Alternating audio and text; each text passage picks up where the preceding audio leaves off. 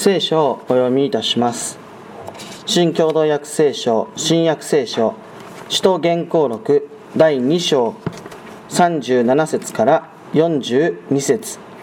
新約聖書216ページです。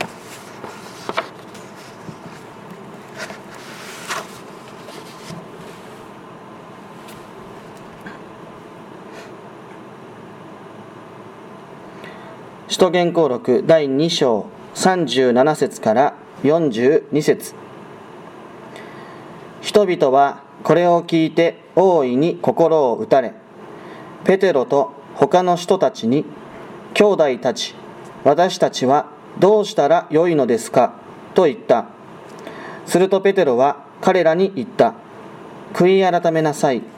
命名イエス・キリストの名によってバプテスマを受け罪を許していただきなさい。そうすれば賜物として聖霊を受けます。この約束はあなた方にもあなた方の子供にも遠くにいるすべての人にもつまり私たちの神である主が招いてくださるものなら誰にでも与えられているものなのです。ペテロはこの他にもいろいろ話をして力強く証しをし邪悪なこの時代から救われなさいと勧めていた。ペテロの言葉を受け入れた人々はバプテスマを受け、その日に3000人ほどが仲間に加わった。彼らは使徒の教え、相互の交わり、パンを裂くこと、祈ることに熱心であった。続いて、旧約聖書、イザヤ書、第57章14節から19節。旧約聖書の1155ページです。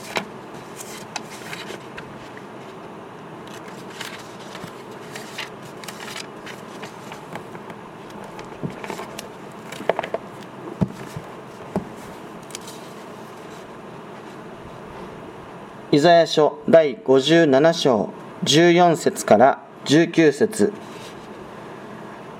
主は言われる。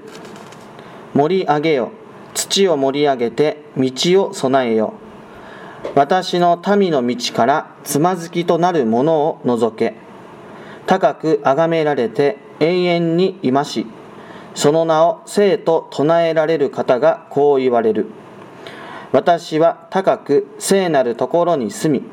打ち砕かれてへり下る霊の人と共にありへりくだる霊の人に命を得させ打ち砕かれた心の人に命を得させる。私は常しえに責めるものではない。永遠に怒りを燃やすものでもない。霊が私の前で弱り果てることがないように私の作った命あるものが。貪欲な彼の罪を私は怒り彼を打ち怒って姿を隠した。彼は背き続け心のままに歩んだ。私は彼の道を見た。私は彼を癒し休ませ慰めを持って彼を回復させよう。民のうちの嘆く人々のために私は唇の実りを創造し与えよう。平和平和遠くにいる者にも近くにいる者にも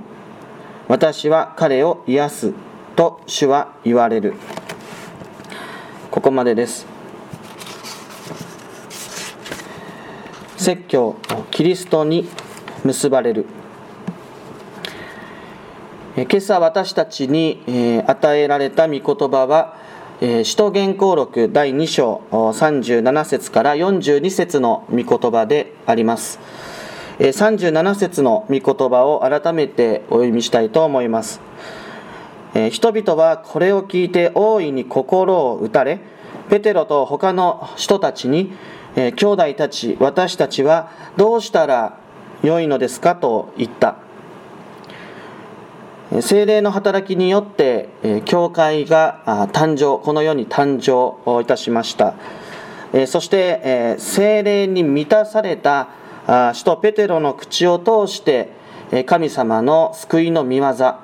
それが御言葉として語られたことになります、この御言葉に聞いたその回収の人々のリアクションはどのようなものだったでしょうか、え、今朝の御言葉によると、ま、多くの人たちが、え、大いに心を打たれたとこのように、え記されております、えここで言われている、まあ、大いに心を打たれたという言葉が一体何を意味しているでしょうか。えー、人々の心の内に、えー、感動が湧き、えー、上がったということでしょうか、え人々があペテロの言葉に、え感心したということでしょうか、えそのようにイメージする方が多いかもしれません。しかしここで記されている、え大いに心を打たれたという表現。えこれは実はそのような意味ではないわけです。えそれでは一体どういう意味を持っているでしょうか。え実はですねこの言葉には後悔する。え後悔するというニュアンスが強く込められているのです。えある説教者は開墾の情がえ自分の心を差し貫くような気持ちだと表現していますえー、つまりもう少し噛み砕いて申し上げるなら後悔の念が自分の心を打ちつけていくような気持ち、えー、そのような意味なわけです。えー、精霊に満ちたペテロの説教を通してあるいは誕生したばかりの教会のこの説教を通して人々の心の内に開墾の情後悔の念というものが生じたわけです。で言い方を変えるならば罪の自覚が生じたのだということになります。えここに集うすべての人たちが御言葉の力と精霊の働きによって自らの罪の現実と向き合わざるを得なくなった。そしてえどうしたらいいのですか？つまり変わりたいと願った。え救いがやっぱり必要なんだという自分自身を知っていったわけです。そもそもペテロを通して語られた説教とは一体どういう内容のものだったでしょうか。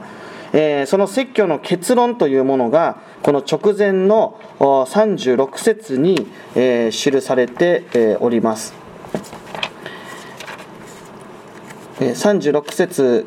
ご覧いただけたらと思いますがだからイスラエルの前科ははっきり知らなくてはなりません。あなた方が十字架につけて殺したイエスを、えー、神は主とし、えー、またメシアとなさったのですと。えー、私ちょっと原稿を間違えてしまったんですけれどもあなたあなた方がイエスを十字架につけて殺したと、まあ、このように書いているんです。ただですねえー、っとどこだったかな、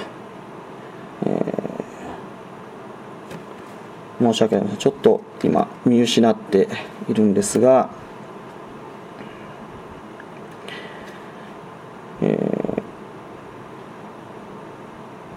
ですね、えー、使徒言行録の第2章を23節にはですね、あなた方は、あえー、すいません。あ、見失ってしまいました。すいません。えっ、ー、と、あなた方はというふうに、えー、ここでペテロは表現をしています。そしてペテロはここで人々の罪の現実を、えー、言い表しているわけです、えー、すいません。ちょっと原稿ではちょっと間違ったことを書いて、えー、おりますけども、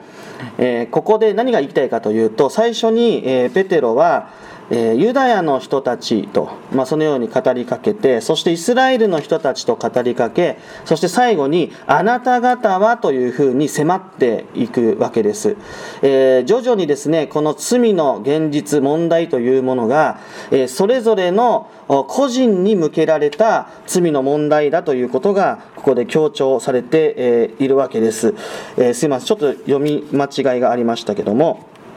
えー、つまりですね、えー、集団として問題があるという話ではなくてあなた方つまりそこにいるあなたという存在に対して神、えー、ペテロは一人一人に語りかけていく。そのようにして罪の問題を、まあ、語り始めていくわけです、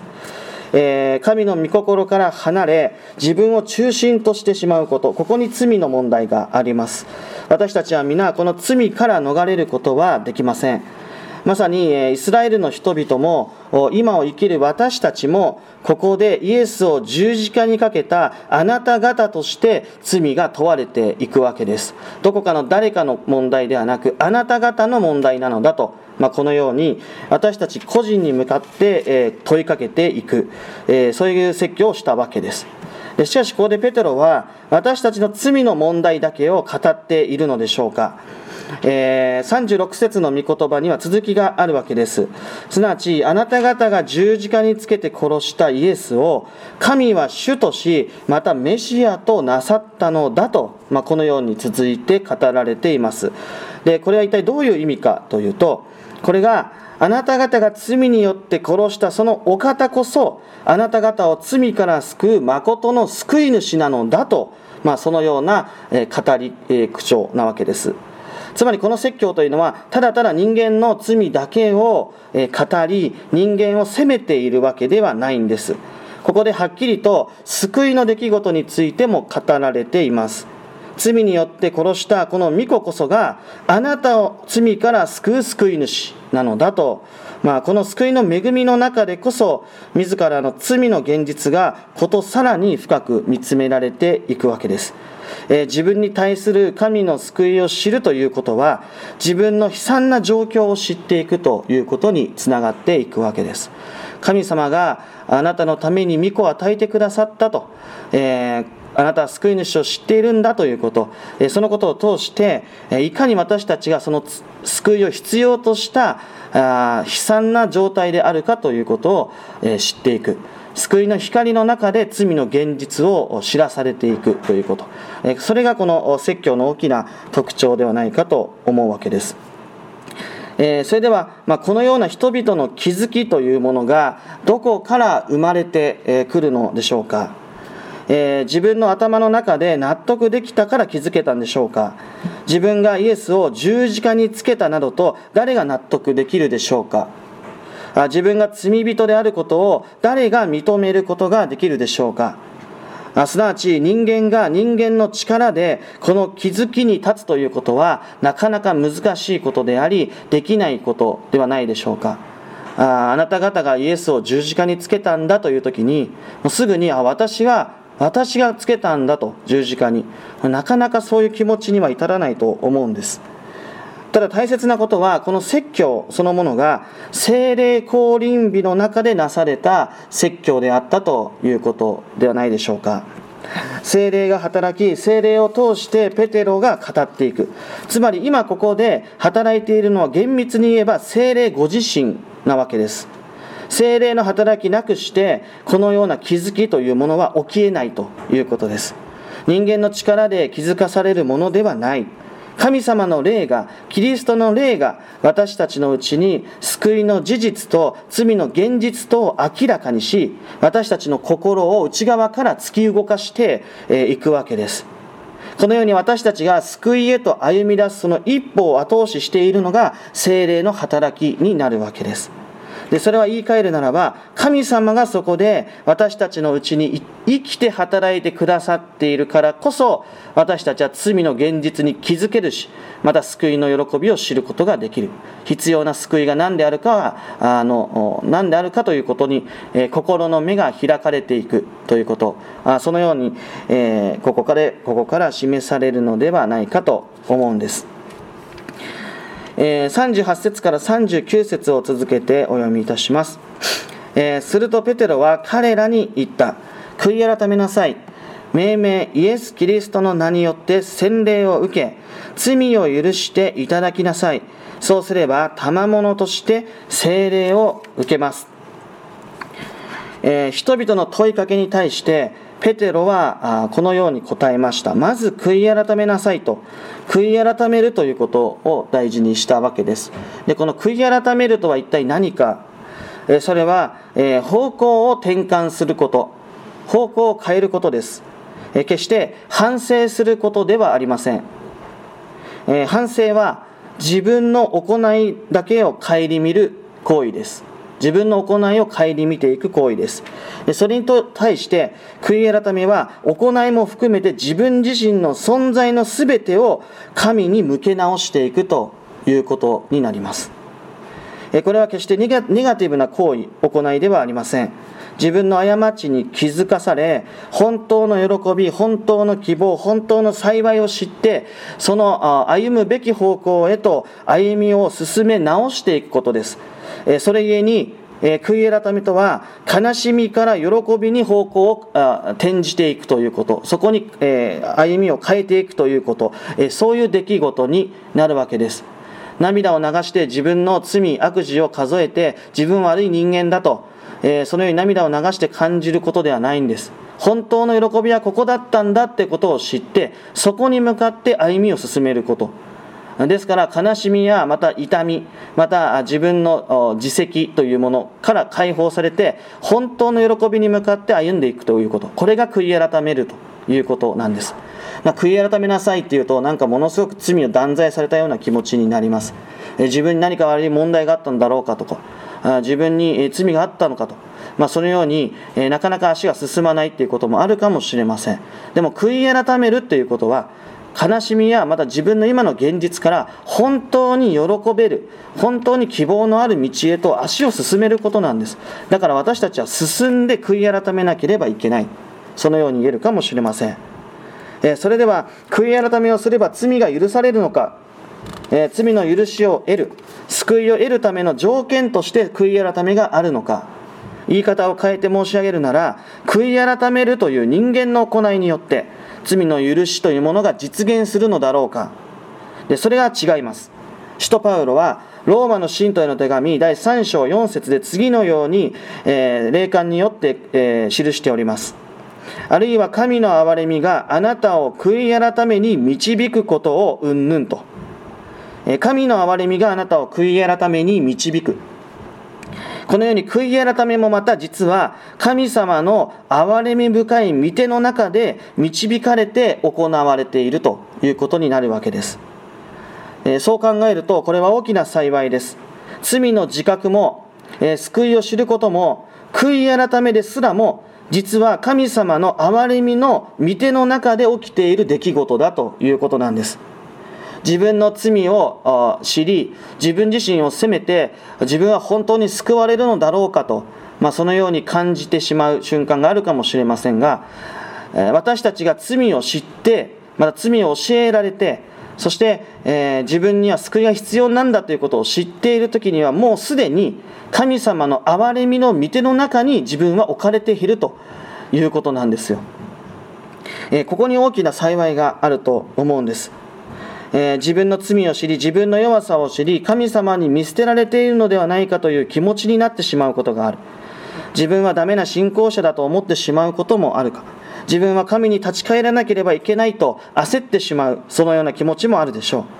う。しかしその罪の自覚も悔い改めへの促しもあなたが一人でしているわけではない。そこに神がいてくださり、いや、もうそこでもうすでに私たちは神様の憐れみ深い御手の中に招かれ、導かれているわけです。ここに大きな幸いがある。自分の罪を知ってですね、こんな弱い自分を神様は絶対許してくれない、救ってくれないじゃないんです。自分の罪を知っているそこにはもう憐れみの中に入れられた自分がいるんです。もう救われ救われようとしている自分の姿がそこに置かれあるということなんです、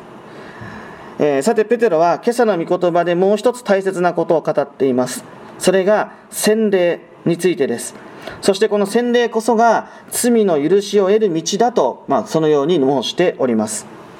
えー、しかしここで大事なことは何でしょうか。それはペテロがえー、罪を得られる、勝ち取ることができると、まあ、そのように言わなかったことです。そうではなくて、罪を許していただくと言っているわけです。えー、罪の許しは自分で自分の力で獲得するものではない。それは外から与えられる一方的な恵みだということです。そして神様がそれをしてくださるということです。そしてそのために神様は教会に洗礼という手段をえ備えていてくださったということになりますでそれでは洗礼を通して与えられる救いとは一体何であるか、えー、これはあ、え、ロマ書とかいろんな、えー、書簡にも書かれていますが主イエス・キリストの名による洗礼というのは私たちがあ精霊によって導かれて主イエスを私の救い主と信じそしてその救い主と一つになることです、えー、キリストを切るという表現があると思います。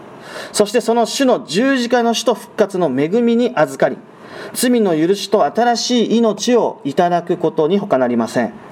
罪に対して死にキリストに対して新しい命を持って生きることができる。神様の命に生きることができるとも言えるでしょう。このような幸いがここで洗礼を通して約束されているわけです。でもちろん洗礼という一つの儀式が罪の許しを実現させているわけではありません。しかし神様がこうしてこの地上でこのように救いを見える形で備えてくださった。その洗礼を通して私たちのうちにこの計り知ることのできない救いを実現することが許されて実現することができるわけです、まあ、洗礼という儀式をすればつまり、えー、救いの条件として洗礼があるのではなくて私たちのうちに本当に救いが働くために目に見える形で神様が洗礼というものをそういう手段を教会に備えてくださっているんだということなんです。何もないところであなたが救われているではなくてちゃんと洗礼という可視的な目に見える仕方で神様は私たちに救いを実現してくださっている。それは私たちに対する歩み寄りなんですよね。えー、御言葉というのは説教だけではないです。これは目に見えざる言葉ですが、えー、洗礼と生産これ目に見える御言葉だと言われています。そして御言葉にこそ神様を救う力があるわけです。精霊を通して。え神様はですねこのようにして洗礼という一つの手段を用いてそして洗礼という私たちに目に見える仕方を用いて私たちのうちに救いを成し遂げてくださっているんだと。いうことです。これは最大限の神様による私たちに対する歩み寄りだとまた配慮だと、まあ、憐れみであると、まあ、そのようにも言えると思います。ただし洗礼はただ罪の許しを実現していくだけではありません。その先に何が起こるかは精霊の賜物が与えられる。洗礼を通してキリストと結ばれ、罪が許され、新しい命をいただくだけではなくて、私たちもまた聖霊をいただくという約束を得ているわけです。でそれは一体どういう意味か。それは簡単に申し上げると、教会の一部となるということです。えー、違う聖書的表現で申し上げるなら、キリストの体の一部となるということです。もっとさらに違う表現で言うならば、新しい神の民、神様のものとして新たに創造されるということです。神様が備えてくださった洗礼を通して私たちは今や罪を洗い流されているだけではなくてその我が身がすでに神様のものとされて性別されていくわけですそしてこれもまた私たちの力ではなく神様の一方的な働きによっていただけるものになっているわけです。えー、精霊によって教会が誕生し精霊によって御言葉が語られ神様の憐れみを通して罪の、えー、自覚が生じそして、えー、洗礼というものが神によって与えられるそのことを通して精霊を私たちはいただくそのことを通して、え精霊の宮である教会に私たちは連なるものとなるんだと。そのようにしてこの世から分かち、えー、分かたれて神の民とされていくのだということです。えー、この時代もですね、えー、今朝の御言葉に基づいて申し上げるなら邪悪な時代とも言えるかもしれません。罪に満ち悪に満ちた世界であります。恐れや不安に支配されていく時代です。誘惑やつまずきにあふれた社会であります。しかし私たちは今すでにそのような罪、悪の時代を生きているわけではないのです。すでに私たちは洗礼を通して精霊の賜物をいただき、今や神様の時、歴史、神様の時代のうちに生きるものであり、神様のご支配と神様の憐れみの御手の中で主と共に永遠に主のものとして生きることが許されているわけです。そして一人でも多くの者がその幸いを得るためにそして私たち自身がその恵みを確かとするために教会は人間の罪を語り続け救いの真実を明かしし続けていくわけです。この救いをいただいているのは私たちが優秀であり特別だからでしょうか。それはもちろん違うわけです。神様があなたをそのような存在へと選び出してくださいました。神様があなたを招いてくださったわけです。神様が招かれていくもの、招かれるものは、ここにいるあなたをはじめ、すべて家族も友人も遠く離れた人たちも、主の御手の中へと招かれ、導かれ、救われていくことになります。もちろん人の目から見れば、救いから遠く、え隔てられた、離れたような人もいるかもしれません。え私自身もその遠く離れた一人に過ぎないかもしれません。しかし人間の目にはいかに愚かに見えたとしても神様がその人を招き選ぶ者は救われていくこれは救いの主導権がこの私自身にあるのではなくて神様にあることを意味しています到底人間の目から見れば救われる価値のない人も例えばこの私がどうしても許せない人であったとしても神様がその人を招くことで救いの道が切り開かれていくわけです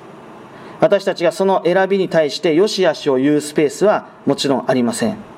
だからこそ大事なことは、たとえこの私が許せなくても、神様には許す力があるのだということを知っておくこと、忘れないことです。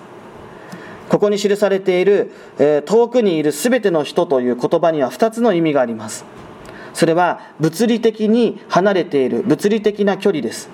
そしてもう一つは感情の距離であります。私たちには気持ちが離れていく人たちがいるわけです。あるいは、この世においては家族に苦しめられる人もいるでしょう。友人に裏切られる人たちもいるでしょう。その人たちをその自分の感情の中で遠くに置いてしまうということもあるわけです。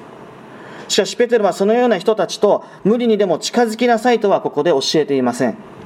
しかしその人もまた主によって選ばれた時に人間の感情や思いをはるかに超え神の救いの御手の中へと招かれていくのだということです。その救いの可能性というものをここで強く語っていくわけです。私たちがこうして救われていることもまた奇跡です。しかしその奇跡を神様は他の人に対しても起こすことができるのだということを忘れてはいけません。救えない人はいないということです。では、選ばれた人が救われるのであれば選ばれない人は救われないのでしょうか聖書的に申し上げるとその通りですしかし全ての人が救われるために主はこの世に教会を備え悔い改めの機会を備え洗礼を備えてくださったのではないでしょうかあるいはペテロの手紙の中で主は全てのものが救われるまで忍耐して待っておられると書いてますそして何よりも、御子イエス・キリストは、その弟子たちに対して宣教の命令を出されました。それは、教会の使命であるとともに、教会の一部である私たちのあなたの使命でもあるわけです。つまりあなたが先立って救われているのは、あなたの身近にいる人が、あるいは遠くにいる人が救われるために必要なことだったということになります。主はあなたを必要としています。それと同じように、あなたの身近にいる人、あるいは遠くにいる人もまた、実はあなたが受けたその恵みを必要としている人ではないでしょうか。その人のために、今あなたが先立ってこの恵みをいただいている。その幸いを改めて深く思い起こしながら、宣教の旅路へと、またそれぞれの場所へと、喜びを持って歩み出していきたいと思います。それでは共に祈りを合わせましょう。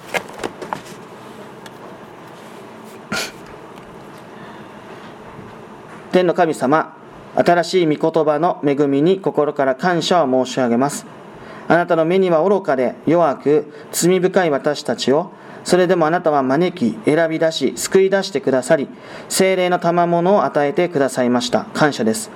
今私たちは罪と死の支配から解放され、あなたの御手の中に入れられています。その幸いに深く感謝を申し上げます。